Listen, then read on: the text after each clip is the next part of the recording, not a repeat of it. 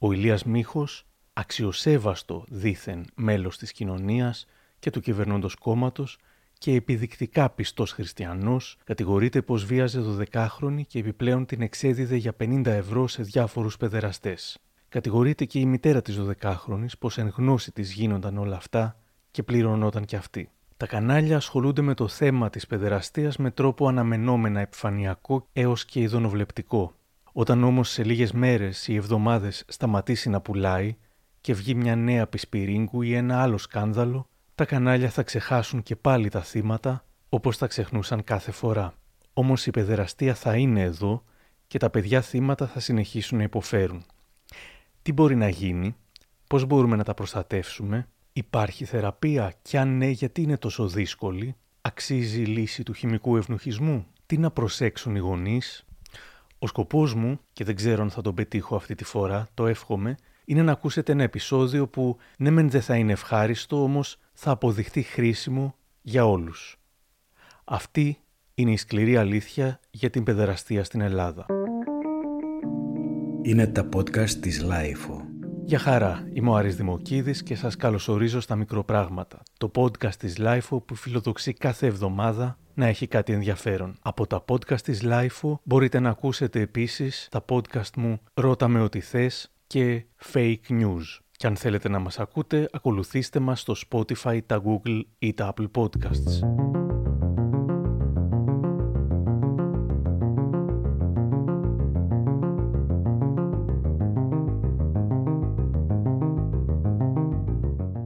Υπάρχει μια σκηνή από την ταινία του Γιάννη Οικονομίδη του 2014 που λέγεται «Το μικρό ψάρι» όπου ο ήρωας που παίζει ο Πέτρος Ζερβός αφηγείται στο φίλο του που παίζει ο Βαγγέλης Μουρίκης πώς αποφασίστηκε να δοθεί η ανιψούλα του σε έναν παιδεραστή για να της κάνει ό,τι θέλει. Καθώς τα λέει, το κοριτσάκι παίζει ανέμελο παραπέρα στο οπτικό πεδίο του θείου της και του θεατή.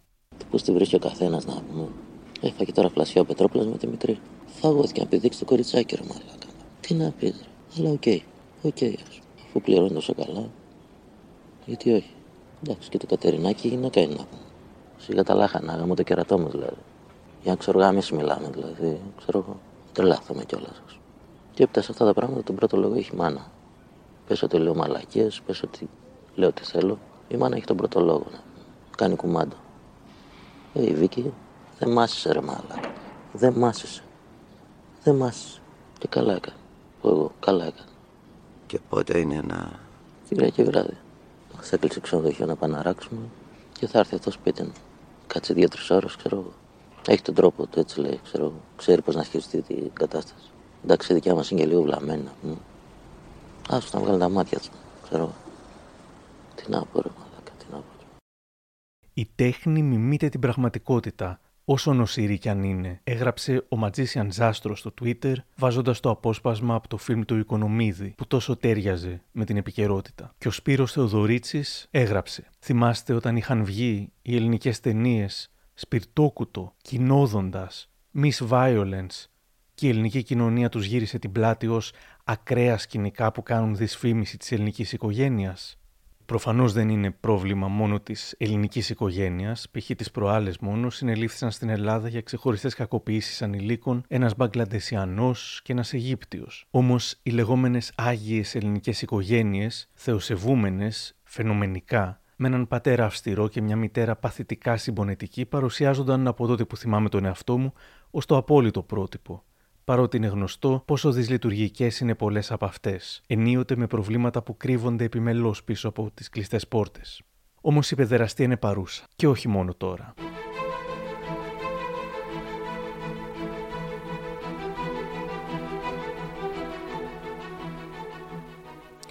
Άκουσα ένα πολύ ενδιαφέρον podcast της Αγιάτις Μπενάρδου στη LiFO, στη σειρά «Ιστορία μιας πόλης», το «Υπήρχε όντως παράδοση παιδεραστίας στην αρχαία Αθήνα» όπου ο ιστορικός Κώστας Βλασόπουλος μιλά για την παιδεραστία, για ένα είδος σεξουαλικής σχέσης που θεωρήθηκε από τους Έλληνες, ειδικά της αρχαϊκής και κλασικής περίοδου, πολύ σημαντικό για τη συνοχή της πόλης.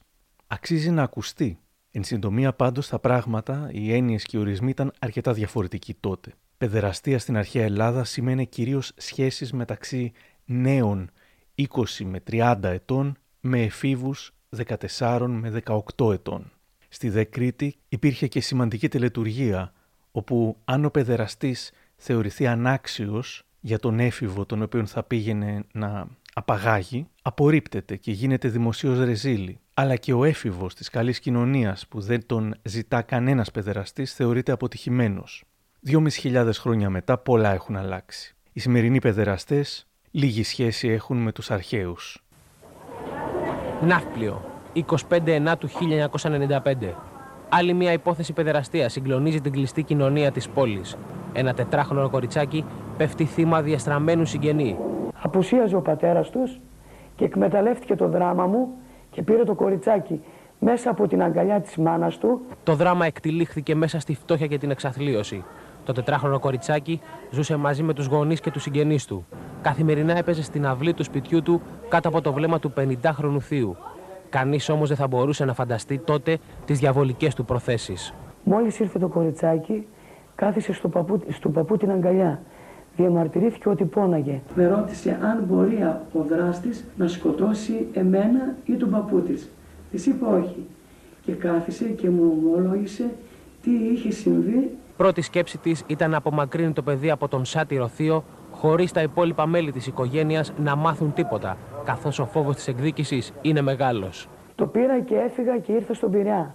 Έτρεξα στους γιατρούς και πήγα μετά από 15 μέρες και έκανα μήνυση.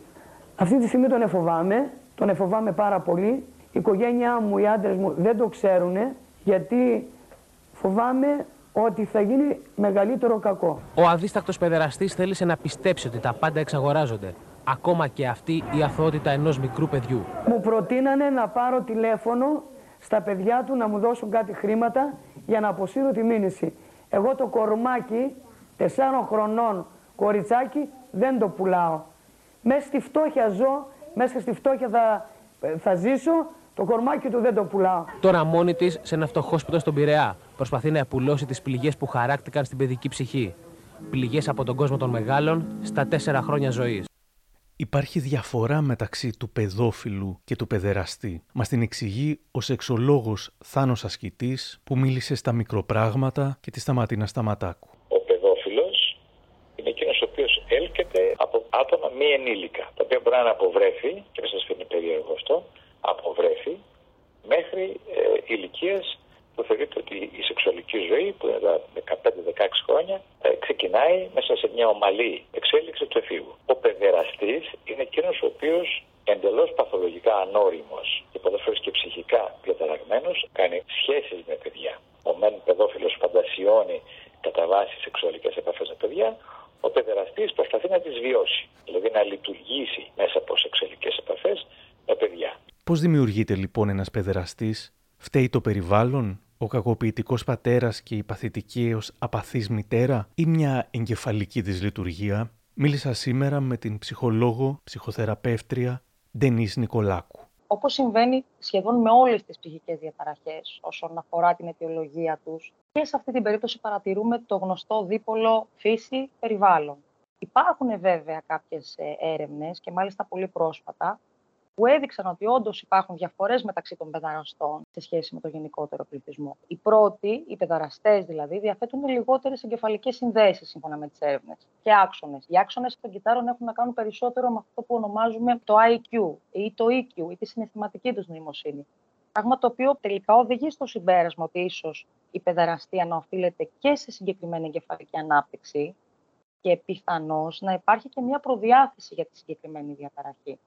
Ωστόσο, όσον αφορά το περιβάλλον, που περισσότερο στο ψυχοθεραπευτικό πλαίσιο ασχολούμαστε, ιδιαίτερα κατά την παιδική ηλικία, παίζει καθοριστικό ρόλο στην ανάπτυξη της σεξουαλικής διαταραχής. Μπορεί ένα αγόρι, ας πούμε, να έχει την προδιάθεση, την κατασκευαστική, ωστόσο να έχει υποστεί σεξουαλική κακοποίηση από την πατρική του φιγούρα, να αντιμετωπίζει αυτό που ονομάζουμε στην ψυχοθεραπεία δυστονικό προς το εγώ, να ταυτίζεται συμπεριφορικά με την φιγούρα της μητέρας, αλλά το ένστικτο επιβίωσης και η άμυνά του προς το τραύμα του, αυτό που του συμβαίνει, να τον καθιστά τελικά έναν εκπρόσωπο της φιγούρας της πατρικής και να λειτουργεί εν τέλει με τον ίδιο ακριβώς τρόπο που λειτουργήσε ο πατέρας του σε αυτόν. Και κατά πάσα πιθανότητα να κάνει και εκείνος το ίδιο στην ενήλικη ζωή του σε μικρότερα παιδιά. Και ας μην ξεχνάμε ότι διαγείρονται πάρα πολύ αυτά τα άτομα ε, και απαλαμβάνουν πολύ την εξουσία πάνω σε άλλα δύναμα άτομα, όπως είναι τα μικρά παιδιά.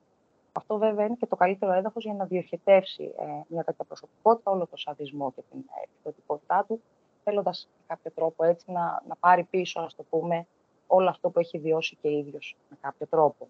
Για το προφίλ των παιδεραστών μας μιλά και ο κύριος Θάνος Ασκητής. Κατά βάση είναι άνδρας, πολύ κλειστά συναισθήματα, δηλαδή μια προσωπικότητα εξωστροφής, καταθλιπτικόμορφη, πολλές φορές είναι καχύποπτη, ανασφαλής, φοβική, με πολλές παιδικές μαθηματικές αντιδράσεις και ασφαλώς ανεφικά στοιχεία τα οποία χαρακτηρίζουν και της σεξουαλικότητάς του και το φόβο του να διαχειριστεί την ενήλικη σεξουαλικότητα. Γι' αυτό και η παραφιλία και η παιδοφιλία είναι χαρακτηριστικά ατόμων τα οποία έχουν και κάποια συνοδό ψυχική παθολογία. Οι παιδεραστές άνθρωποι συνήθως υπεράνω κάθε υποψίας.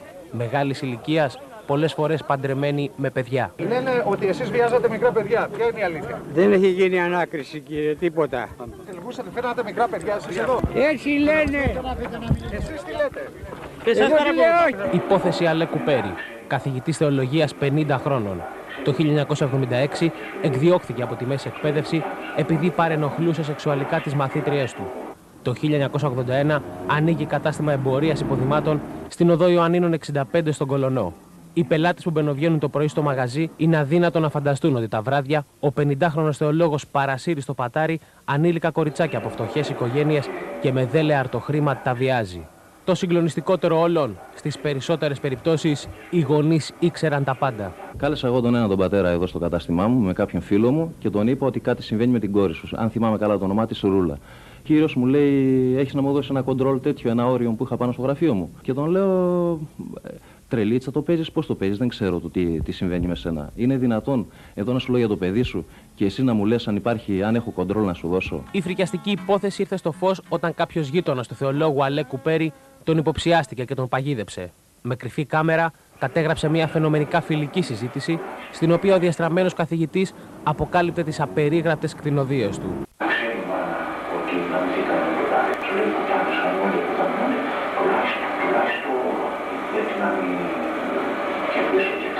Ξέρει η μάνα ότι η κόρη της γαμιέται με τον τάδε, ακούγεται να λέει, οπότε σου λέει πουτάνες γαμιώνται που γαμιώνται γιατί να μην κερδίσουν και κάτι. Ο εν λόγω θεολόγος, όπως και διάφοροι ιερείς ή άνθρωποι της Εκκλησίας, κρύβονται συχνά πίσω από την ψευτοηθική, όπως εδώ ένας ιερέας που συνελήφθη το 2019. Σοκάρουν οι νέες αποκαλύψεις για τις εφιαλτικές στιγμές που καταγγέλει ότι έζησε στα χέρια του 57χρονου ιερέα στη Μάνη το 12χρονο κορίτσι. Η μητέρα της ανήλικης με την οποία συζούσε ο 57χρονο ιερέας υποστήριξε από την πλευρά της ότι δεν είχε αντιληφθεί το παραμικρό. Δεν πέρασε από το μυαλό μου ότι ο παπάς έκανε αυτό το πράγμα. Του είχα εμπιστοσύνη. Δεν πήγε ποτέ στο μυαλό μου ότι μπορεί να κάνει κακό στο κορίτσι μου. Αλλά αφού το λέει το παιδί μου, είναι αλήθεια. Συχνά παρατηρούμε πως οι παιδεραστές επισήμως προβάλλουν την εικόνα του συντηρητικού οικογενειάρχη. Άλλα λένε δημοσίως και άλλα πράττουν ιδιωτικώς. Δεν είναι απλώς υποκριτές, είναι και πονηροί. Φτιάχνουν δίκτυα πολιτικών επαφών, φροντίζουν να τα έχουν καλά με αστυνομία και εκκλησία, ώστε να νιώθουν προστατευμένοι και ανίκητοι. Και συχνά το καταφέρνουν.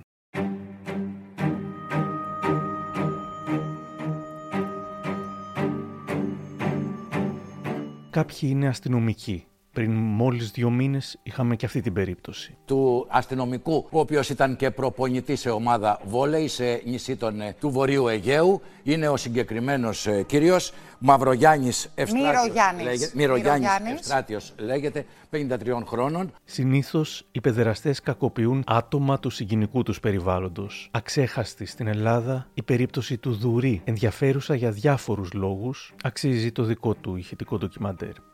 Πάντως, όσοι δεν προσεγγίζουν συγγενικά τους παιδιά, συχνά δουλεύουν σε θέσεις μέσω των οποίων βρίσκονται συνεχώς κοντά σε παιδιά. Γίνονται δάσκαλοι, προπονητές, δουλεύουν σε κατασκηνώσεις ή διδάσκουν μουσική σε παιδιά, όπως ο Παναγιώτης Δράκος που συνελήφθη το 17. Τον θυμάστε, είναι ο μουσικός ε, με το φλάουτο, πασίγνωστος, θεωρείται ο πιο ταλαντούχος ε, άνθρωπος που ε, ασχολιόταν με αυτό το όργανο και το δίδασκε κιόλας. Το γνωρίζετε, ε; Ναι. Σε κατάσταση σοκ. Την φωτογράφησα κάποιες φορές και της άρεσε. Την χάιδευα έξω από τα ρούχα και επίσης της άρεσε. Έτσι συνέχισα να τη χαϊδεύω και να τη φωτογραφίσω χωρίς τα ρούχα της. Και μια φορά ασέλγησα ενώ καθόταν στην καρέκλα. Όταν με τα παιδιά κάνατε αυτές τις πράξεις, κλειδώνατε την πόρτα της αίθουσας διδασκαλίας; Ποτέ. Ό,τι έκανα κρατούσε πολύ λίγο. Δευτερόλεπτα. Έχω μετανιώσει για τις πράξεις μου. Έχω πρόβλημα. Ξέρω ότι αυτό που έκανα δεν είναι σωστό. Για τα όπλα που βρέθηκαν παράνομα στην κατοχή του, είπε ότι τα είχε για λόγους ασφαλείας και για τα μαχαίρια ότι τα χρησιμοποιούσε όταν έκανε κάμπινγκ.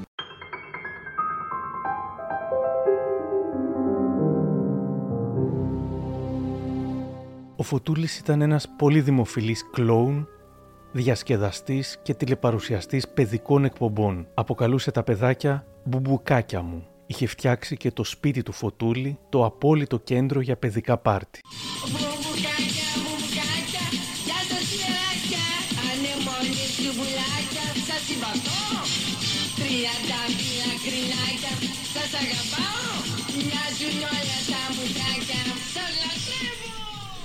Καταδικάστηκε σε 10 χρόνια φυλακής για ασέλγεια σε 12χρονη. Φήμες έλεγαν πως βρέθηκε απαγχωνισμένος στο κελί του με ένα σεντόνι και όλη η Θεσσαλονίκη συζητούσε το ότι ο Φωτούλης ήταν νεκρός. Δεν ισχύει. Ο Φωτούλης είναι ζωντανός. Πριν από κάποιο καιρό μίλησα μαζί του στο τηλέφωνο, τον βρήκα μέσω του Facebook, όπου διατηρεί σελίδες με το όνομά του Φώτης Κολιός. Έχει αποφυλακιστεί, ζει στο Ωραιόκαστρο και ήταν πολύ καχύποπτος, θεωρώντας ότι με έβαλε το αφεντικό μου να τον πολεμήσω επειδή είναι Σιριζέος. Κάτι το οποίο δεν γνώριζα, αλλά μου έγινε σαφές όταν μελέτησα τις σελίδες του στο facebook. Και ο Δημήτρης Λιγνάδης, για τον οποίο έκανα ένα μεγάλο ηχητικό ντοκιμαντέρ σε δύο μέρη, αναζητήστε τα αν δεν τα έχετε ακούσει, φέρεται να εκμεταλλευόταν το ρόλο του ως δάσκαλος, ενώ πολλής λόγος έγινε περί διδασκαλίας ασυνόδευτων προσφυγόπουλων που λέγεται πως δεν ήθελαν να ξαναπάνε στο σπίτι του. Οι πιάτσες πάντως των ανήλικων μεταναστών στην Αθήνα είναι στα ίδια εμφανή σημεία εδώ και δεκαετίες και δεν μοιάζει να νοιάζεται κανείς. Πριν μερικές μέρες εντοπίστηκε μια 14χρονη που είχε απαχθεί από το σπίτι της στην Νίκαια. Πέντε άτομα την βίασαν και είχαν σκοπό να την εκδίδουν, όμως την άφησαν ελεύθερη λόγω της δημοσιότητας που πήρε η υπόθεση αρπαγής της. Η δημοσιοποίηση φωτογραφιών των κατηγορουμένων για παιδεραστία έχουν βοηθήσει αρκετά τα τελευταία χρόνια. Εδώ, από το 2015, η μητέρα 14χρονου κοριτσιού θύματος, του περίφημου παιδεραστή με το βαν, είχε μετατρέψει το βαν του σε γκαρσονιέρα και εκεί άρπαζε και βίαζε παιδιά, θα έλεγε το κορίτσι μου τον είδε στην τηλεόραση και ξεσήκωσε όλο το σπίτι από τα κλάματα. Φώναζε. Μαζεύτηκαν εδώ όλοι οι γείτονες. Έβλεπε ειδήσεις και άρχισε να κλαίει ξαφνικά και να φωνάζει. Τη ρωτάμε τι έπαθες και μας λέει Αυτός είναι που με κακοποίησε με πολύ κλάμα. Δεν μπορούσαμε να τη συγκρατήσουμε. Και προχθές πάλι τα ίδια. Είδε το αυτοκίνητο στην τηλεόραση. Λέει Αυτό είναι το αυτοκίνητο. Σε αυτό ήμουν. Όμως, κάποιες φορές, αντί να δημοσιοποιούνται μόνο εικόνες των κατηγορούμενων, δημοσιοποιούνται χωρίς κανένα λόγο και των ανήλικων θυμάτων.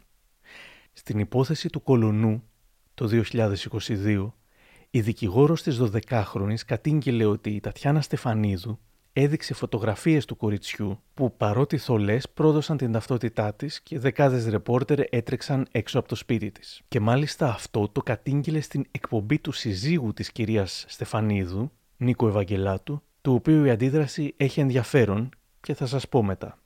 Η ιδέα η κυρία Στεφανίδου, στην οποία κλήθηκα να πω δύο κουβέντες και μετά από μεγάλη πίεση δέχτηκα έξω από το γραφείο του ανακριτή, έμαθα ότι δημοσιοποίησε φωτογραφία του παιδιού με πίξελ, με καλυμμένα τα χαρακτηριστικά, δεν ξέρω με τι. Είναι απαράδεκτο αυτό. Ετοιμαζόμαστε να στείλουμε εξώδικα σε όλα τα κανάλια. Ε, πρέπει να σταματήσει η έκθεση του παιδιού στην δημοσιότητα. Είμαι σίγουρος ότι και η Τατιάνα το έχει χειριστεί με τον τρόπο που πρέπει. Ε, παρότι ετοιμάζοντας και εγώ την εκπομπή, ίσως δεν μπόρεσα εκείνη την ώρα να παρακολουθήσω. Αλλά, αλλά η αλήθεια είναι ότι από όσο είδα, δεν είδα πουθενά ούτε τη φωτογραφία του κοριτσιού ούτε τίποτα άλλο. Και δεν νομίζω ότι ε, θα υπάρξει και κανένας που, θα την, ε, που θα τη δημοσιοποιήσει. Να έρθουμε λίγο τώρα σε δύο-τρία πράγματα. Εγώ πληροφορήθηκα ότι, ότι φάνηκε η φωτογραφία του παιδιού με καλυμμένα τα Εγώ μπορώ να σας διαβεβαιώσω ότι αποκλείεται να έχει συμβεί Στεφανίδου. τέτοιο πράγμα, και... αλλά ε, επειδή μπορώ να μιλήσω για τη δική μου εκπομπή, όχι για την εκπομπή. μου έχουν πει ψέματα και με πήραν τηλέφωνο από την οικογένεια μου, και μου το είπαν. Α μείνουμε λίγο στα εδώ, αλλά είμαι σίγουρος ότι τέτοιο πράγμα δεν έχει συμβεί. Το λέω, το λέω από καρδιά σας. Επιπλέον να επισημάνω. Το απίστευτο είναι ότι τελικά όχι μόνο είχε όντως δείξει η κυρία Στεφανίδου φωτογραφίες της 12χρονης από το TikTok, σε μία κρατούσε πολλά 50 ευρώ, αλλά και ότι τις ίδιες φωτογραφίες είχε δείξει μόλις μερικά λεπτά νωρίτερα και η εκπομπή του κυρίου Ευαγγελάτου, ο οποίος έλεγε όλα αυτά που έλεγε.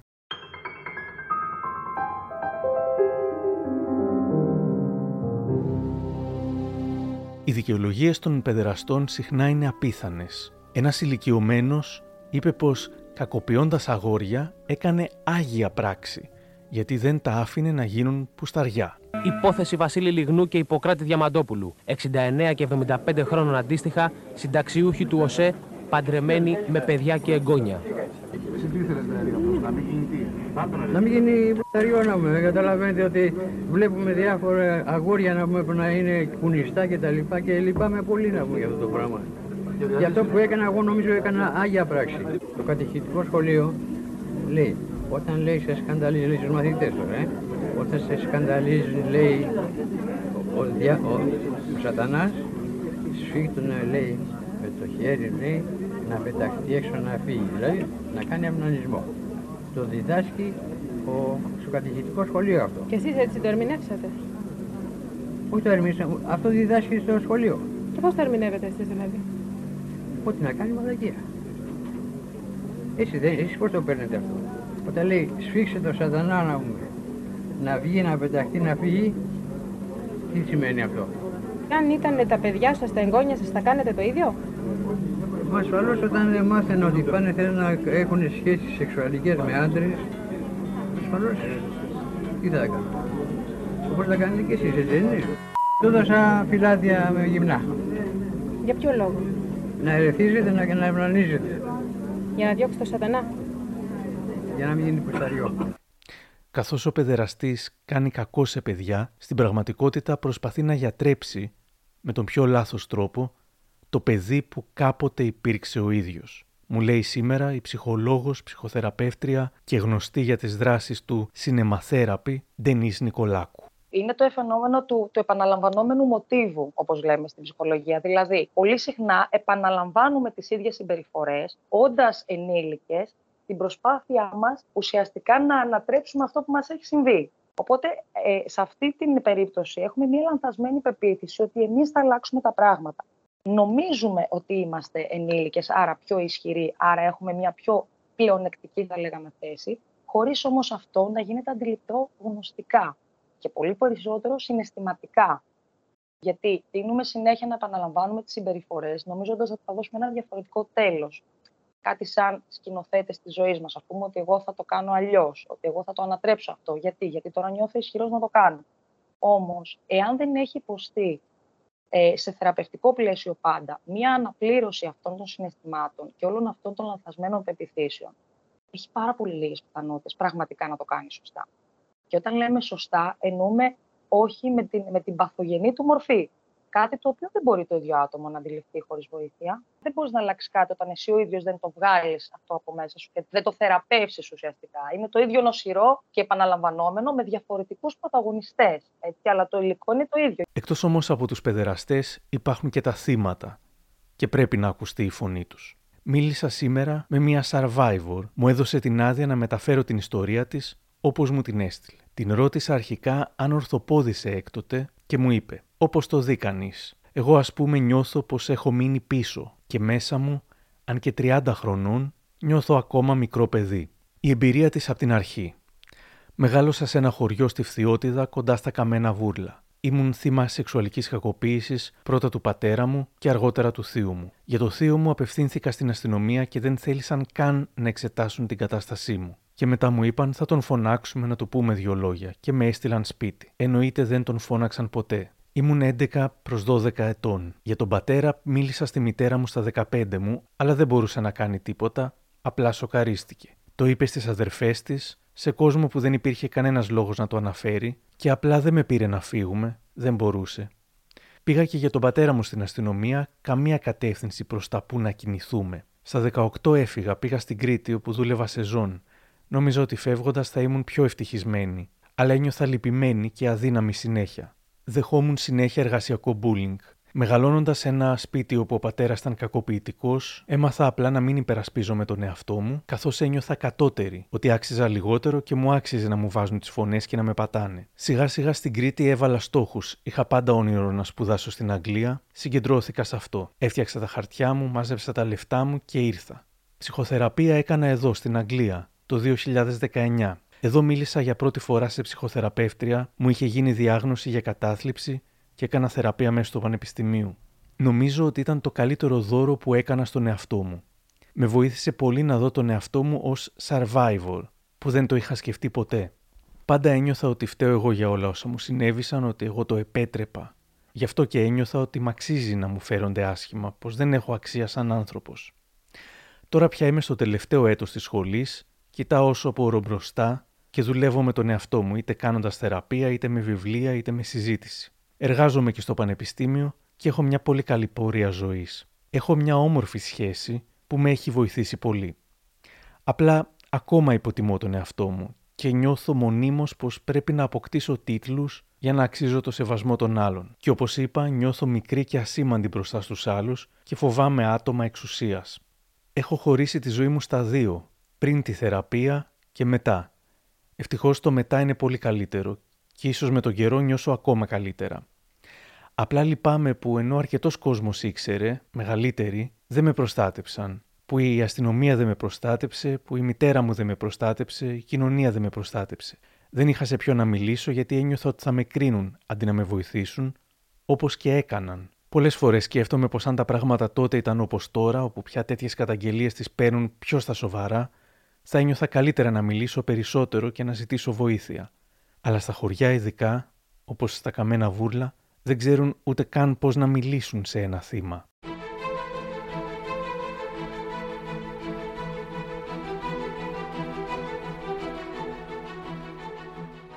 Τα πράγματα δεν είναι δύσκολα μόνο για τα θύματα, αλλά και για τους οικείους τους. Αυτούς που όντως νοιάζονται δηλαδή. Συχνά και οι γονείς ντρέπονται και προτιμούν να μείνει η φάση στο σκοτάδι. Κάποιοι καταλήγουν να κάνουν οικονομικές συναλλαγές πουλώντας τη σιωπή τους. Στα μέσα των 90s στην Κόρινθο κατηγορήθηκε ένας δικηγόρος Παζιωτόπουλος και ένας άλλος πάλι καθηγητής θεολογίας ονόματι Τζοάνος. Όμως...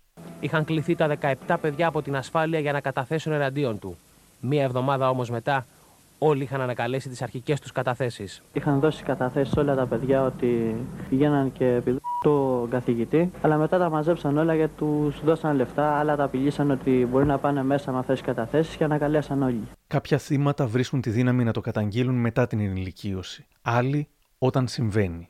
Στις 26 Οκτωβρίου του 1996 συλλαμβάνεται ο 55χρονος προπονητής μπάσκετ των παιδών του Ιωνικού Νικαίας Γιώργος Χατζηθανασίου, ο οποίος είχε προπονήσει πολλά από τα αστέρια της εθνικής ομάδας μπάσκετ της Ελλάδας. Από ένα επεισόδιο του κουτιού της Πανδώρας του Κώστα Βαξεβάνη, η μητέρα του 15χρονου, στον οποίο επιτέθηκε, μιλά με αλλοιωμένη φυσικά φωνή. Μια μέρα είδαμε το γιο μου και ήταν πολύ έτσι αγχωμένος, προβληματισμένος. Μαμά και παπά λέει, ο προπονητής μου μου έκανε πρόταση να πάμε να πιούμε καφέ. Λέω του άτομου, μήπως συμβαίνει και κάτι άλλο πιο μεγάλο που δεν μπορεί το παιδί να το εκφράσει.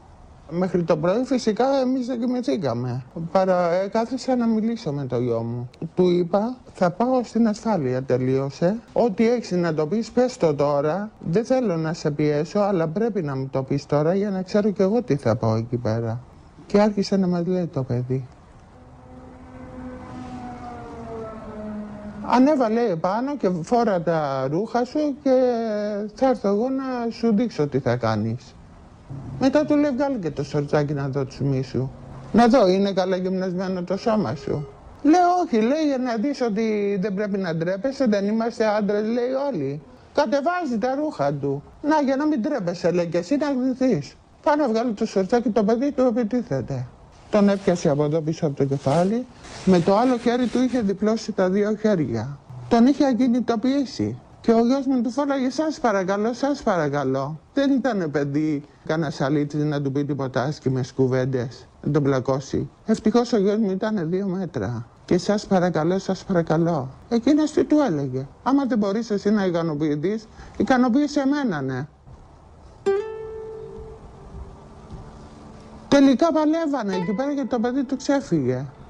Η δίκη του προπονητή είχε ως αποτέλεσμα να νιώσει ο 15χρονος ότι ξαναβιάζεται. Το ίδιο συμβαίνει με όλα τα θύματα. Εδώ ο δικηγόρος του, Μιχάλης Δημητρακόπουλος. Έτρεμε, έκλαιγε, αλλά δυστυχώς είναι αδυσόπιτο το ποινικό μας οικονομικό σύστημα που επιβάλλει να περιγράψει ακριβώς το τι δέχτηκε από τον δράστη Πρόσφατα διάβασα ένα ρεπορτάζ του Απόστολου Λακασά στην εφημερίδα των Συντακτών που αποκάλυπτε πως ένας ομαδικός βιασμός έφηβης στη Χαλκιδόνα Θεσσαλονίκης δεν θα δικαστεί τελικά ποτέ διότι οι διαδικασίες εξόντωσαν ψυχολογικά το θύμα. Ήταν στη διάρκεια εκδίκασης της 7η αναβολής. Η κοπέλα έπρεπε να καταθέσει ξανά και ξανά όσα υπέστη. Η κοπέλα προτίμησε να παρετηθεί. Βγαίνοντας από τα δικαστήρια, ο συνήγορος των τριών κατηγορουμένων, Αλέξης Κούγιας, αρκέστηκε να δηλώσει: Έχουμε αποφασίσει να μην κάνουμε καμία δήλωση. Στο μυαλό μας είναι η ευτυχία των παιδιών. Οι πρακτικές επανατραυματισμού καθυστέρησης προβολής που ακολουθούνται κατά βάση από τα ελληνικά δικαστήρια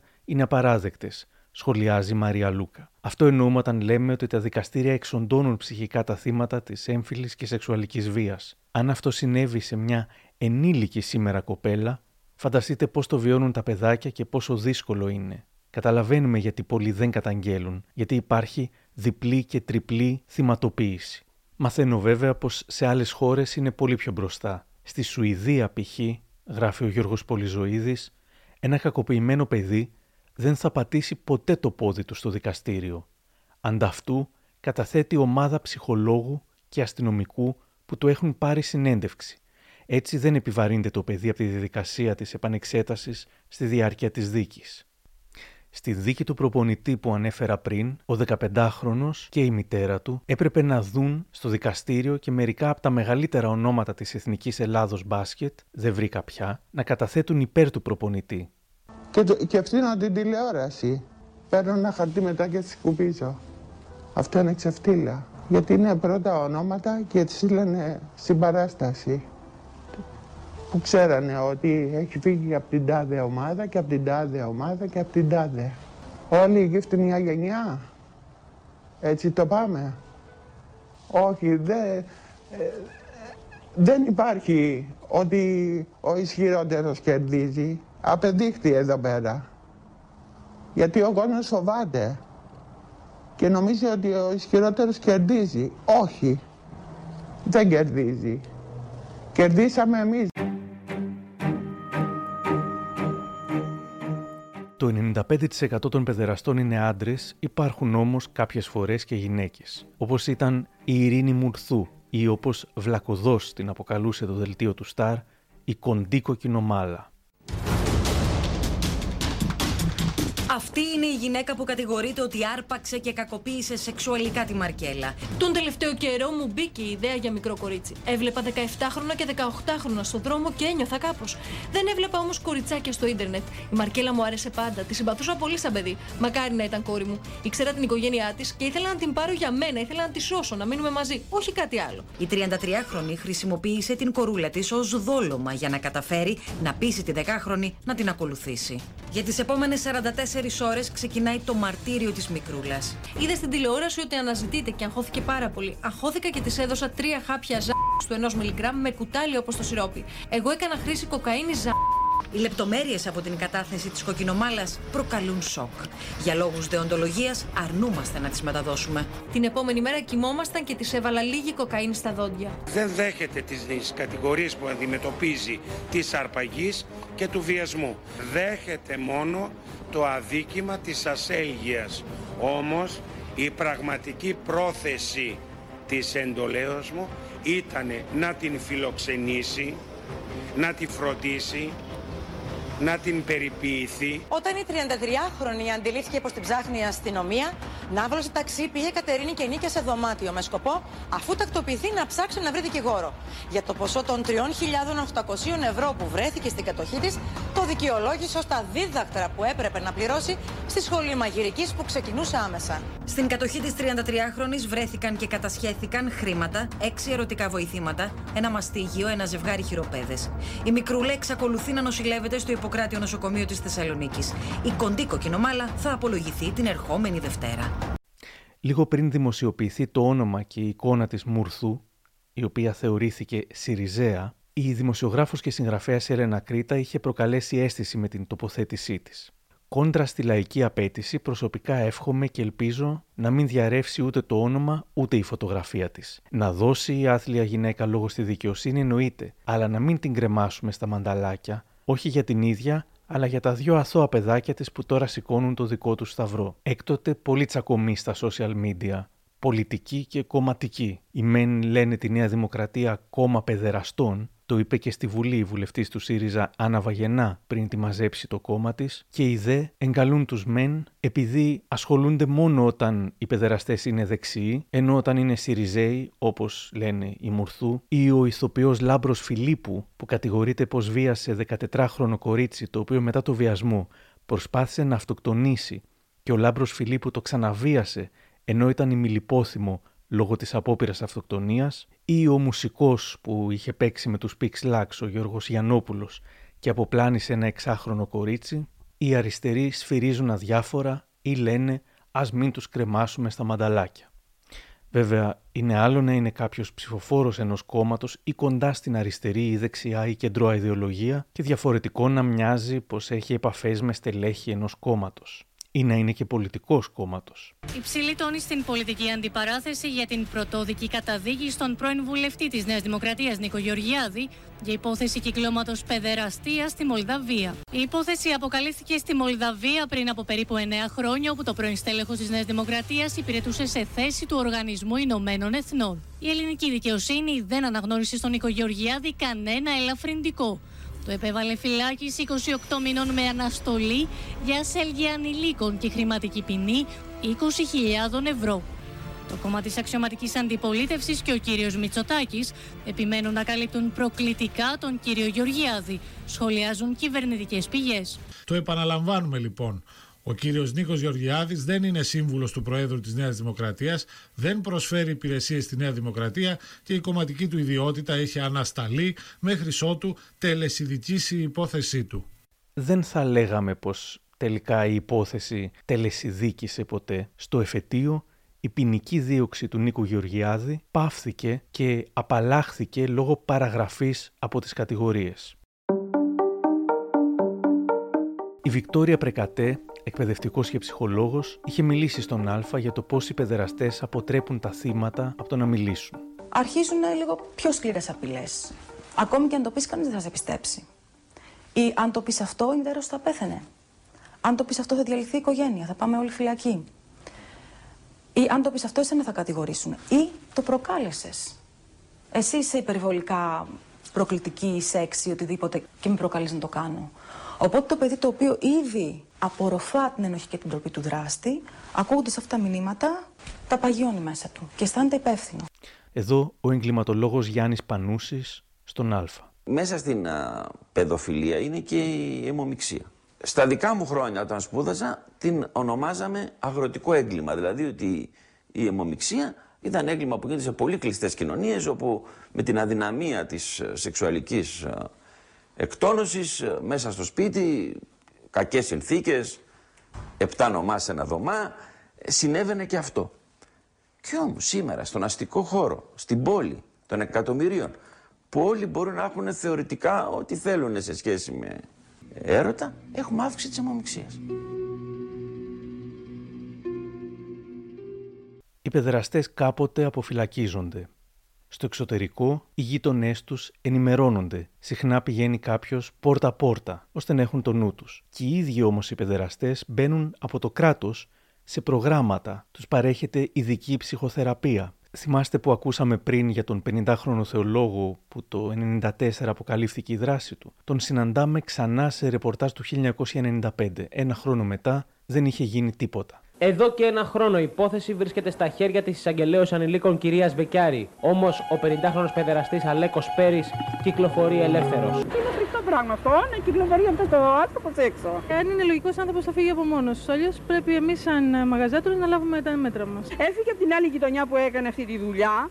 Τώρα μπορεί και δεν να συνεχίσει. Σχεδόν 30 χρόνια μετά, μπορεί κάποιος να ξέρει αν στη γειτονιά του ζει και ενδεχομένως δρά κάποιος παιδεραστής; Η Δέσποινα Τριβόλη έγραψε στη Λάιφου. Οργιζόμαστε μέχρι να βγει στην επιφάνεια η επόμενη υπόθεση και μετά το ξεχνάμε και βγαίνει η επόμενη και η επόμενη, αλλά στην πραγματικότητα η λύση δεν είναι η οργή μας ούτε η κρεμάλα. Κάποιοι προτείνουν να φτιαχτεί μητρό με σεξουαλικούς εγκληματίες, κάτι σαν το Sex Offenders Register που υπάρχει στην Αμερική. Στην Αγγλία υπάρχει το Child Sex Offender Disclosure Scheme, Ω γονέα ή κηδεμόνα, μπορείς να ρωτήσεις επισήμως την αστυνομία αν κάποιος έχει βλάψει παιδιά στο παρελθόν. Χρειάζεται καταγραφή των εγκλημάτων, δημιουργία ενός μητρώου, ειδικά πρωτόκολλα στα νοσοκομεία, στην αστυνομία, στις κοινωνικές υπηρεσίες. Όλα αυτά γίνονται ήδη στο εξωτερικό, δεν είναι κάποια μοναδική καινοτομία. Κάποιοι λένε πως μια έστω και δυσάρεστη λύση ώστε να παραμένουν οι παιδόφιλοι παιδόφιλοι και να μην γίνονται παιδεραστές είναι η παιδική πορνογραφία. Ξεχνούν όμως πως για να γίνει το πορνό υποφέρουν παιδιά. Μιλώντας στη Σταματίνα Σταματάκου, ο Μανώλης Φακιανάκη για πολλά χρόνια προϊστάμενος της δίωξης ηλεκτρονικού εγκλήματος και νυν πρόεδρος του CSI Institute, μας λέει πως η παιδική πορνογραφία είναι μια τεράστια μπίζνα. Είναι μετά τα όπλα και τα ναρκωτικά η παιδική πορνογραφία το τρίτο κατά σειρά εμπόριο. Δυστυχώς άνθρωποι επενδύουν στην παιδική σάρκα δηλαδή στην κακοποίηση των παιδιών.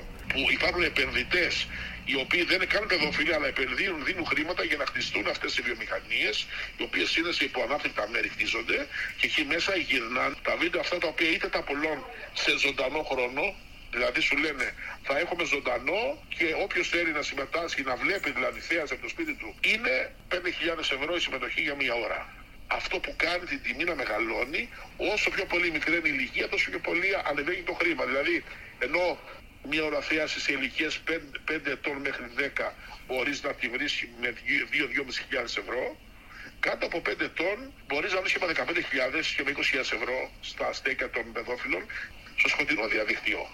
Και δυστυχώς είχαμε δει αρκετά βίντεο και με κακοποιήσεις πολύ μικρών παιδιών μωρών από ηλικίες 3 με 6 μηνών.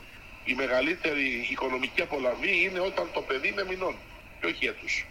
Υπάρχουν πολλές μανάδες οι οποίες πληρώνονται, να τις κάνει ο Θεός μανάδες, οι οποίες πληρώνονται για να φέρουν στον κόσμο ένα παιδί και στη συνέχεια το παραδίδουν στη βιομηχανία της παιδικής πορνογραφίας.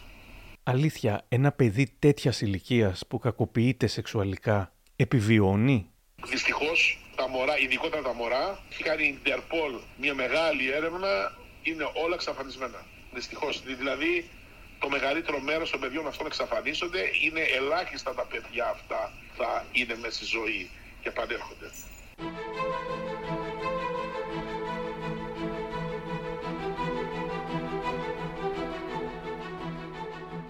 Έχω ακούσει από όλους ότι δεν υπάρχει θεραπεία για την παιδεραστία.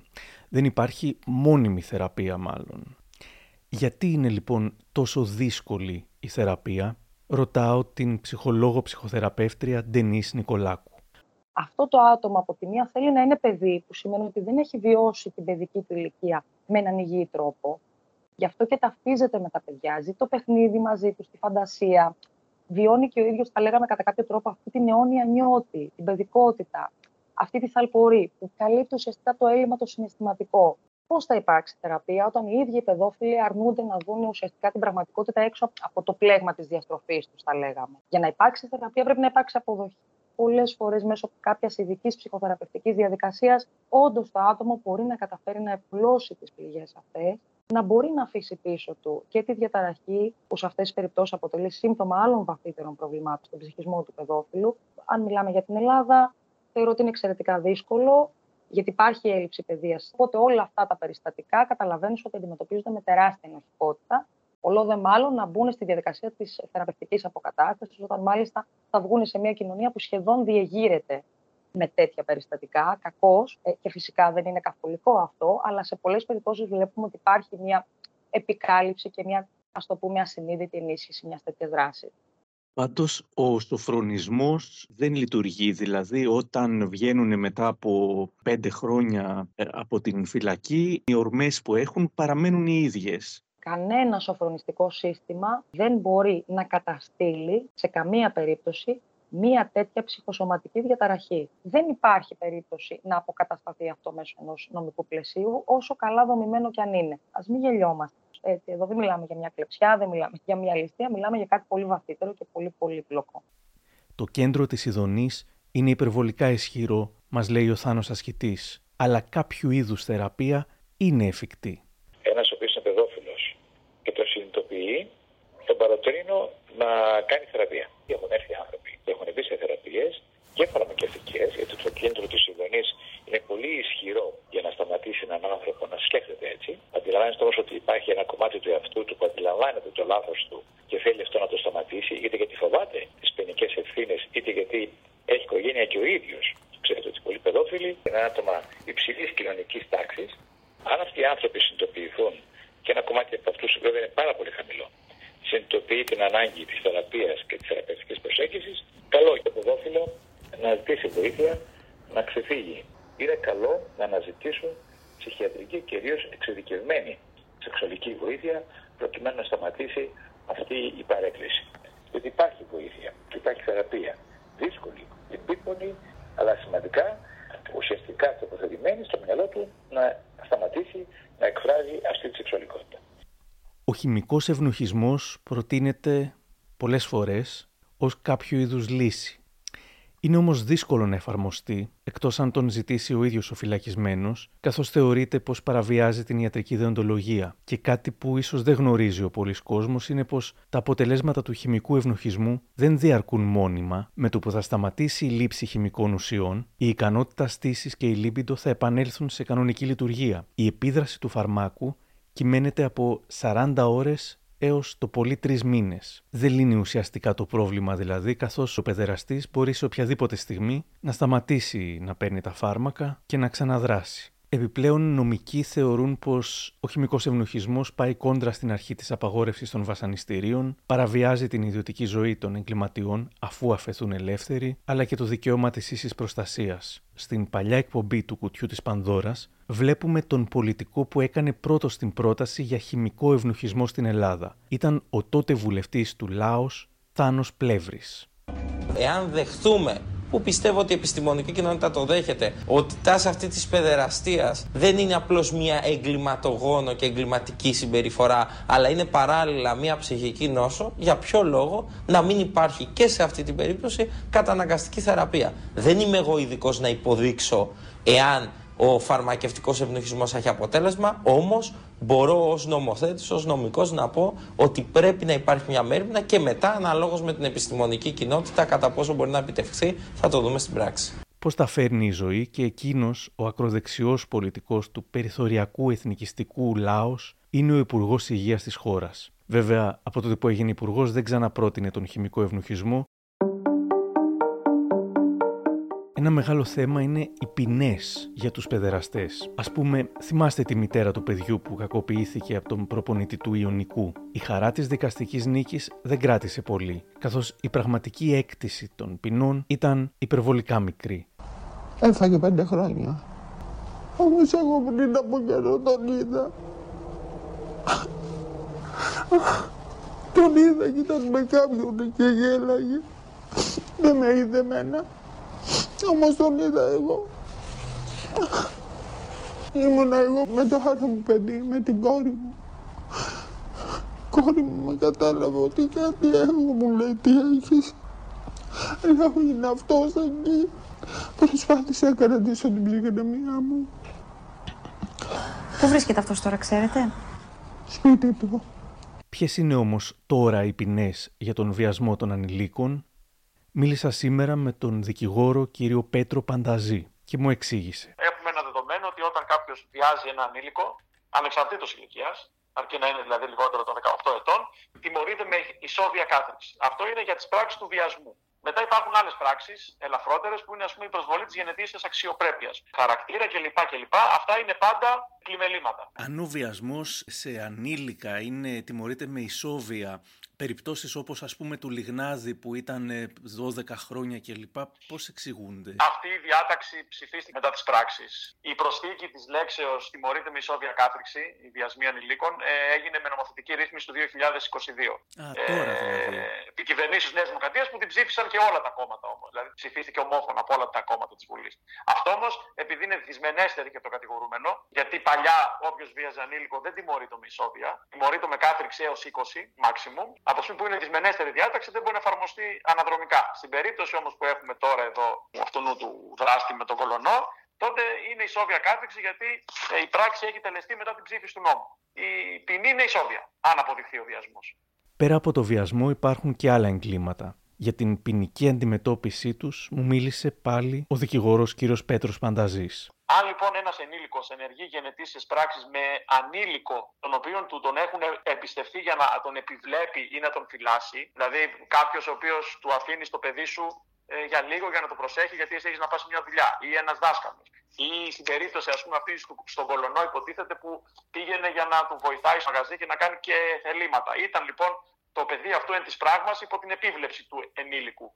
Στην περίπτωση λοιπόν αυτή που ένας ενήλικος κάνει γενετήσια πράξη με έναν ανήλικο, αν ο παθόν δεν έχει συμπληρώσει τα 14, επιβάλλεται μια κάθριξη από 10 χρόνια έως 15. Και αν ο παθόν έχει συμπληρώσει τα 14, επιβάλλεται πάλι μια κάθριξη 5 χρόνια έως 15. Το θέμα των αποφυλακίσεων παιδεραστών καταδικασμένων ή της μη προφυλάκησης κατηγορουμένων για σεξουαλική κακοποίηση ανηλίκων είναι παλιό υπήρξε μεγάλη οργή και απορία για το πώς είναι δυνατόν να αποφυλακίστηκε ο Δημήτρης Λιγνάδης το 22. Πολλοί θεωρήσαμε πως αποφυλακίστηκε μετά την καταδίκη του γιατί ήταν διάσημος και πλούσιος και είχε ισχυρές πολιτικές πλάτες. Σύντομα όμως έγινε σαφές πως έτσι είναι ο νόμος, με πλούσιους και φτωχούς, με αυτούς που έχουν πολιτικές πλάτες και με αυτούς που δεν έχουν. Τέτοιες αποφάσεις παίρνονται κάθε μέρα, αλλά εμείς δεν τις είχαμε πάρει χαμπάρι. Μόνο την ίδια περίοδο που αφέθηκε ελεύθερος μετά την καταδίκη του ο Λιγνάδης, υπήρξαν κι άλλοι πολλοί που αποφυλακίστηκαν ενώ μόλις είχαν καταδικαστεί για σεξουαλικά εγκλήματα κατά ανηλίκων. Π.χ. 22 Ιουνίου του 22, ελεύθερος ενώ καταδικάστηκε για κακοποίηση 14χρονης, εκτός φυλακής μέχρι το εφετείο. Και ένας άλλος, 27 Ιουνίου του 22, καταδικάστηκε εκπαιδευτικός για σεξουαλική κακοποίηση της ανήλικης ανιψιάς του, ποινή κάθριξης 12,5 ετών χωρίς ελαφρυντικό, το δικαστήριο αποφάσισε η έφεση να έχει ανασταλτικό αποτέλεσμα. Και το ίδιο ακριβώς είχε συμβεί με τον ντράμερ Γιώργο Γιαννόπουλο που είχε παίξει με τους Pixlax, ο οποίος είχε καταδικαστεί για αποπλάνηση εξάχρονου κοριτσιού, είχε φάει 12 χρόνια και είχε αφαιθεί ελεύθερος με αναστολή μέχρι να γίνει το εφετείο. Φυσικά στην περίπτωση του κολονού υπάρχουν και οι πελάτες βιαστές, τα ονόματα των οποίων θέλουμε να μάθουμε. Πώς θα τιμωρηθούν αυτοί, αν βίασαν, ισχύουν όσα είπαμε, δυνητικά ισόβια. Αν απλά, συσσαγωγικά απλά, εκδήλωσαν το ενδιαφέρον τους; Γιατί υπάρχουν και οι πελάτες, αγωγικά πελάτες, οι υποψήφοι βιαστές. Πάμε σε αυτούς οι οποίοι δεν προέβησαν σε πράξεις οποίοι απλά μίλαγαν με την ανήλικη. Εδώ ο νόμος είναι πιο επίοικης και λέει ότι όποιος με πρόθεση μέσω πληροφοριακών συστημάτων στην Ελλάδα, που είναι μέσα κοινωνικής δικτύωσης κτλ., προτείνει σε ανήλικο που δεν συμπλήρωσε τα 15 έτη να συναντήσει τον ίδιο ή τρίτο με σκοπό να διαπράξει σε βάρος του ανηλίκου γενετήσιες πράξεις, τιμωρείται με φυλάκιση τουλάχιστον δύο ετών. Άρα εδώ είναι πλημέλημα. Αν κάποιος δηλαδή γνωρίζει ότι είναι ανήλικο, γιατί πρέπει να υπάρχει γνώση της ανηλικότητας και προτείνεις να τον συναντήσεις, μείνεις στην πρόταση και δεν πας σε πράξη, σε, σε, σε συνάντηση, εκεί τιμωρείσαι με πλημεληματική ποινή, δηλαδή με φυλάκιση τουλάχιστον δύο ετών. Ε, αν είσαι με λευκό ποινικό μητρό ή δεν έχεις καταδικαστεί, κατά πάσα πιθανότητα η ποινή σου θα ανασταλεί. Στην ερώτησή μου προς τους ειδικούς τι θα ήταν αυτό που θα βοηθούσε όσο τίποτα άλλο σήμερα, όλοι μου απάντησαν η σεξουαλική αγωγή στα σχολεία. Εδώ ο Θάνος Ασκητής. Η σεξουαλική αγωγή εδώ θα μπορούσε να έχει μια ισχυρή παρουσία στα παιδιά, 6 με 12 ετών που είναι και η μεγαλύτερη ηλικία κινδύνου, ώστε και να μπορέσει το παιδί να μάθει να αυτοπροστατεύεται, να αγαπάει το σώμα του, να το διαχειρίζεται θετικά, αλλά ακόμα η χώρα μας, όπως ξέρετε, για να το ξέρετε στο λόγο, είναι πολύ χλωμή στη σεξουαλική αγωγή και δεν, ενώ κάναμε πολλές, πάρα πολλές προσπάθειες και φτιάξαμε και βιβλία για ηλικία 6 με 12 ετών που πήγε στο Υπουργείο, εγκρίθηκε. Το οποίο δεν εφαρμόστηκε στην πραγματικότητα από το Υπουργείο Παιδεία και εφαρμόζεται αποσπασματικά.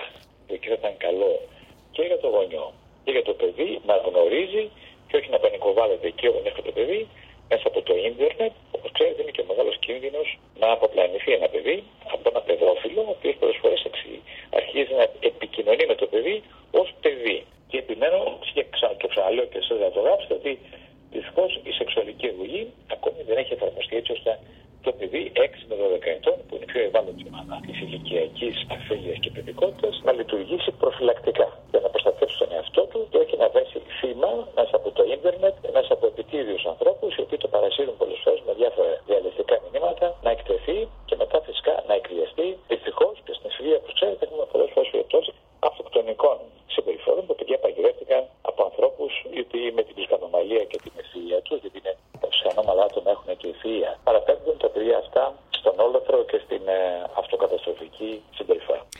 Κάποιοι γονείς φοβούνται ότι η σεξουαλική αγωγή θα αφυπνίσει σεξουαλικά τα παιδιά, ενώ έχει τεκμηριωθεί πως σε χώρες που διδάχτηκε στα σχολεία τα παιδιά άρχιζαν να κάνουν σεξ σε πιο μεγάλη ηλικία από ό,τι έκανε ο μέχρι τότε μέσος όρος της χώρας. Στην Ελλάδα, ακόμα και το να λάβω μια επίσημη απάντηση με στοιχεία για το κατά πόσο διδάσκεται η πολυδιαφημισμένη σεξουαλική αγωγή είναι πρακτικά αδύνατο. Το προσπάθησα δύο μέρες με email και στη συνέχεια με δεκάδες τηλεφωνήματα, που όταν το σηκώνουν με παραπέμπουν από το ένα τμήμα στο άλλο. Στο τέλος ρώτησα στα social media. Τάγκαρα ακόμα και την Υπουργό Νίκη Κεραμέους. Δεν μου απάντησε, αλλά έμαθα πως υπάρχει στο μάθημα εργαστήρια δεξιοτήτων μια υποενότητα σεξουαλική αγωγή, χωρίς όμως να έχει γίνει η παραμικρή ουσιαστική επιμόρφωση στους εκπαιδευτικούς. Εξαρτάται από τον δάσκαλο και καθηγητή αν θα θελήσει να το κάνει. Συνήθως το αποφεύγουν γιατί οι δάσκαλοι φοβούνται τους γονείς. Δεν φοβούνται αδίκως, Πέρσι, μάλιστα, γονείς έσυραν στα δικαστήρια βραβευμένους εκπαιδευτικούς της Κρήτης επειδή χρησιμοποίησαν επιστημονικούς όρους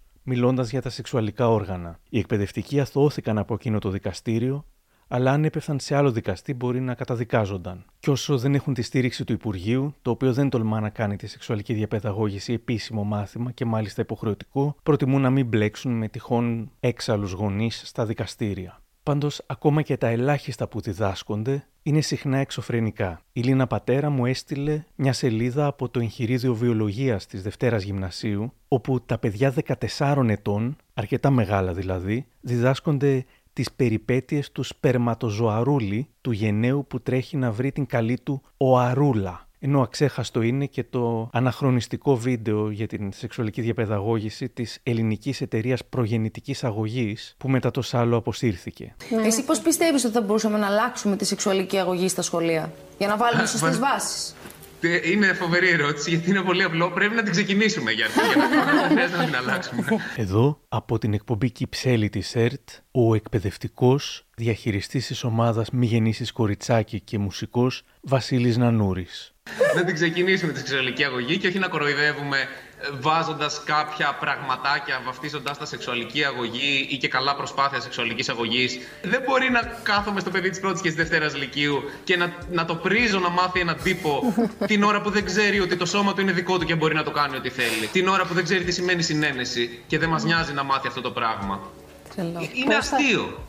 Ποια οργάνωση όμως αντιδράει και καταφέρνει να μπλοκάρει τη σεξουαλική διαπαιδαγώγηση; Φυσικά η Εκκλησία. Η Ιερά Σύνοδος έχει εκφράσει ακόμα και δημοσίως την επιφύλαξη, αγωνία και προβληματισμό της για την καταλληλότητα και τις επιπτώσεις των εν λόγω πρωτοβουλειών ως προς την εποφελή και ισορροπημένη αγωγή των παιδιών μας. Η Εκκλησία δεν ήθελε το διαζύγιο, θα έγραφε τότε η Δέσποινα Τριβόλη, δεν ήθελε τις αμβλώσεις, δεν ήθελε τον πολιτικό γάμο, δεν ήθελε το σύμφωνο συμβίωσης, δεν ήθελε την αποτέφρωση. Δόθηκαν μάχες για όλα αυτά που σε άλλες χώρες είναι αυτονόητα εδώ και χρόνια. Ας δοθεί λοιπόν μια ακόμα μάχη και για την σεξουαλική διαπαιδαγώγηση στα σχολεία.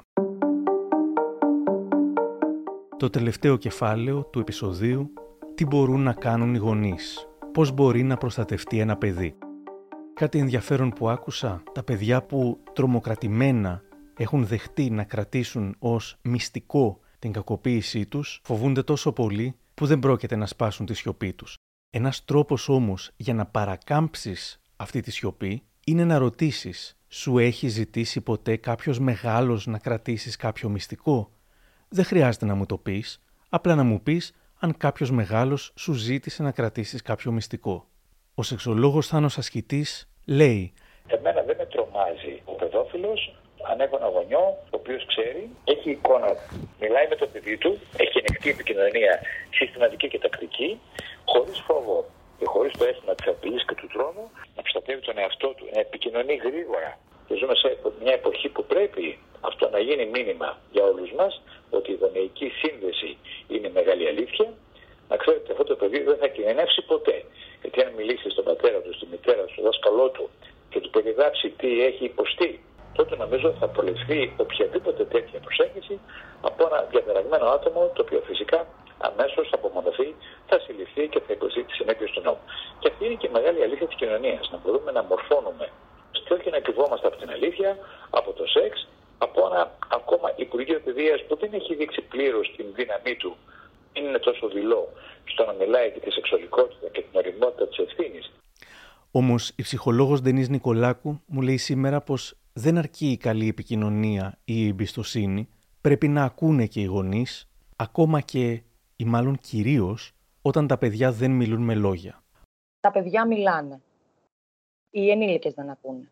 Ένα παιδί τραυματίζεται τόσο άσχημα και τόσο βαριά που το πρώτο πράγμα που του συμβαίνει είναι να χάνει παντελώς την εμπιστοσύνη του στα ενήλικα άτομα. Που σημαίνει ότι αποσύρεται, Μπορεί να έχει εκρήξει τιμού, μπορεί και όχι. Κυρίως αυτά τα άτομα επιλέγουν ούτως ή άλλως παιδιά που είναι πιο συναισθαλμένα. Οι γονείς τους δουλεύουν πάρα πολλές ώρες και κακά τα ψέματα στην εποχή μας είναι πολύ σύνηθες αυτό. Τα παιδιά μεγαλώνουν σχεδόν στον αυτόματο. Οπότε, αν τα παιδιά μιλάνε, αλλά χωρίς λόγια, οι γονείς πώς μπορούν να τα ακούσουν; Το παιδί επικοινωνεί. Υπάρχουν πολλά σημάδια Παραδείγματος χάρη, το παιδί αρχίζει και αλλάζει τελείως τη συμπεριφορά του όσον αφορά τις ευαίσθητες περιοχές του. Δεν του είναι εύκολο να αλλάξει ρούχα μπροστά σε έναν ενήλικα, να κάτσει με την ίδια στάση που καθόταν πριν, για παράδειγμα. Αν ένα παιδάκι έχει μάθει να κάθεται στον καναπέ με ανοιχτά πόδια για να απολαμβάνει με ένα πολύ ωραίο μπολ popcorn, μια ταινία τώρα το βλέπεις και έχει κάποιες συστολές. Γιατί; Γιατί φροντίζει να μην προκαλέσει. Αυτό είναι μια πολύ σημαντική ένδειξη ε, να βλέπεις από ένα παιδί. Γιατί είναι ένας ενήλικος κώδικας συμπεριφοράς. Και ένα παιδί είναι λίγο παράξενο να το κάνει αυτό. Θα μπορούσε, για παράδειγμα, ένα παιδί να πάει για μπάνιο στη θάλασσα και να του πει είτε η μαμά είτε ο μπαμπάς, ε, να σου βάλω την πετσέτα όπως κάναμε παλιά, να αλλάξεις μαγιό. Το παιδί δεν θέλει.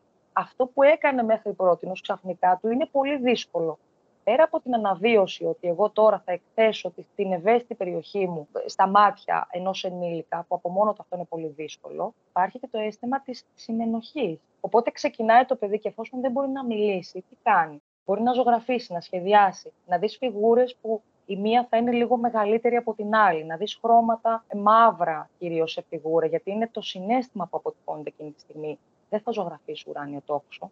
Και αν το κάνει, σίγουρα θα υπάρχουν μαύρα σύννεφα πάνω από αυτό που ενδεχομένως να προσπαθεί με έναν κωδικοποιημένο τρόπο να επικοινωνήσει αυτό που του έχει συμβεί. Είναι παιδιά τα οποία βλέπεις ότι εκδηλώνουν ένα ενδιαφέρον για σεξουαλικά ζητήματα που δεν είχαν πριν. Όχι απλά το πώς βγαίνουν τα παιδιά, αλλά για τη διαδικασία περισσότερο, γιατί θέλει μέσα του να ταυτοποιήσει και να επιβεβαιώσει ακριβώς αυτό που έχει συμβεί και στο ίδιο. Ε, έχει ανάγκη δηλαδή το παιδί να κάνει ερωτήσεις τέτοιου τύπου και μάλιστα σε άτομα που είναι πιο άνετος, όχι στους γονείς του, σε καμία περίπτωση. Οπότε υπάρχουν πολύ, πολύ έντονα σημάδια. Αρχίζει να ε, αισθάνεται ανασφάλεια σε μέρη που πήγαινε πριν, αλλά τώρα δεν αισθάνεται καλά. Σε έναν αθλητικό χώρο, για παράδειγμα, σε μια εκδήλωση σχολική. Οτιδήποτε μπορεί να ανασύρει στη μνήμη του αυτό το τραυματικό γεγονός, το παιδί το κάνει και αποσύρεται. Δημιουργεί και μια εσωστρέφη, η οποία είναι αναμειγμένη με την ενοχή. Αυτό όλο δεν είναι δύσκολο να το καταλάβεις. Σε καμία περίπτωση όμως μην τρέχουμε αυταπάτες ότι ένα παιδί που έχει κακοποιηθεί με τη γλυκιά και καλή προσέγγιση θα το κάνουμε ή θα το βοηθήσουμε να αποκαλυφθεί. Δεν θα γίνει ποτέ αυτό. Ποτέ δεν λειτουργήσε με αυτόν τον τρόπο και ποτέ δεν θα λειτουργήσει με αυτόν τον τρόπο. Θα λειτουργήσει με τη δική μας ενεργητική ακρόαση και με την παρατηρητικότητα. Αν τα παρατηρήσουν αυτά, μετά πώς θα μπορέσουν να το πείσουν να αποκαλύψει αυτό που συμβαίνει; Από το πρώτο στοιχείο που θα γίνει αντιληπτό ότι ενδεχομένως να έχει πέσει ε, το παιδί θύμα κακοποίησης, απευθυνόμαστε σε ειδικό. Ποτέ δεν κάνουμε τους ειδικούς μόνοι μας. Όταν δούμε εμείς τις ενδείξεις, γιατί μιλάμε για ενδείξεις, θα πρέπει να απευθυνθούμε σε έναν ειδικό για να μας επιβεβαιώσει ότι αυτή είναι μια περίπτωση η οποία θα πρέπει να δοθεί μεγαλύτερη έμφαση και προσοχή. Κάπου εδώ τελειώσαμε. Ελπίζω να μην σας μαύρισα την ψυχή με αυτό το επεισόδιο ή να μην συνέβη μόνο αυτό. Είναι σημαντικό να συζητιούνται αυτά τα θέματα, είναι σημαντικό να ξέρουν οι γονείς τα σημάδια, να ξέρουν τα παιδιά τους κινδύνους, είναι σημαντικό να απαιτήσουμε από την πολιτεία να μπει η σύγχρονη υποχρεωτική σεξουαλική διαπαιδαγώγηση στα σχολεία τώρα. Και αν τυχόν μας άκουσε κάποιος που παλεύει με αυτά τα θέματα, είτε ως θύμα είτε ως θήτης, πρέπει να ξέρει πως υπάρχουν ειδικοί και μπορούν να βοηθήσουν. Αρκεί να το ζητήσετε. Αν θέλετε να ακούτε τα μικροπράγματα, ακολουθήστε μας στο Spotify, τα Apple και τα Google Podcasts. Για χαρά!